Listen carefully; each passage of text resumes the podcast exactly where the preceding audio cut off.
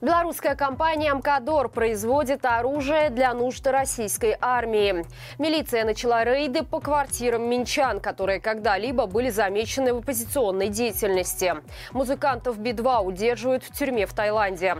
Подробнее об этом и не только я расскажу вам далее. Вы тем временем подписывайтесь и ставьте лайк этому видео.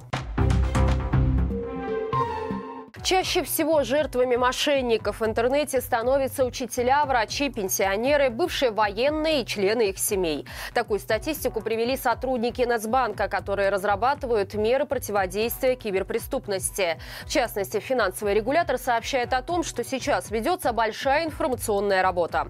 Например, создан сайт, где людей предупреждают о случаях мошенничества. Другим методом борьбы стал период охлаждения во время выдачи кредитов. Это значит, что сотрудники банка могут на несколько дней заморозить транзакцию, которая покажется им подозрительной. Такая мера способна уберечь граждан от необдуманных поступков, поскольку мошенники обычно делают ставку на скорость принятия решений и шоковое состояние жертвы.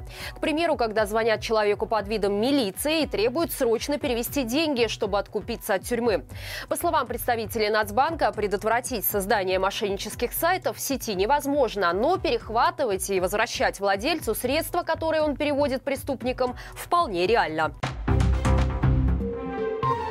Чиновники снова озаботились ценами на частные медицинские услуги в стране. По информации нового главы Минздрава Александра Хаджаева, в первую очередь власти хотят урегулировать цены в стоматологии, которые, по его мнению, должны быть прозрачными и соответствовать действующим нормативно-правовым актам и соблюдаться. То же касается и лекарств, заявил чиновник. Кроме того, Александр Хаджаев затронул вопрос фармбезопасности, подчеркнув, что белорусские препараты ничем не уступают зарубежным. Напомним, с 1 ноября ноября в стране ввели госрегулирование тарифов на все виды стоматологических услуг. Это якобы должно сформировать справедливые цены без ухудшения качества. После этого Минздрав озадачился пересмотром норм времени и расхода материалов на платные стоматологические услуги, а также пересчетом предельных максимальных тарифов на них.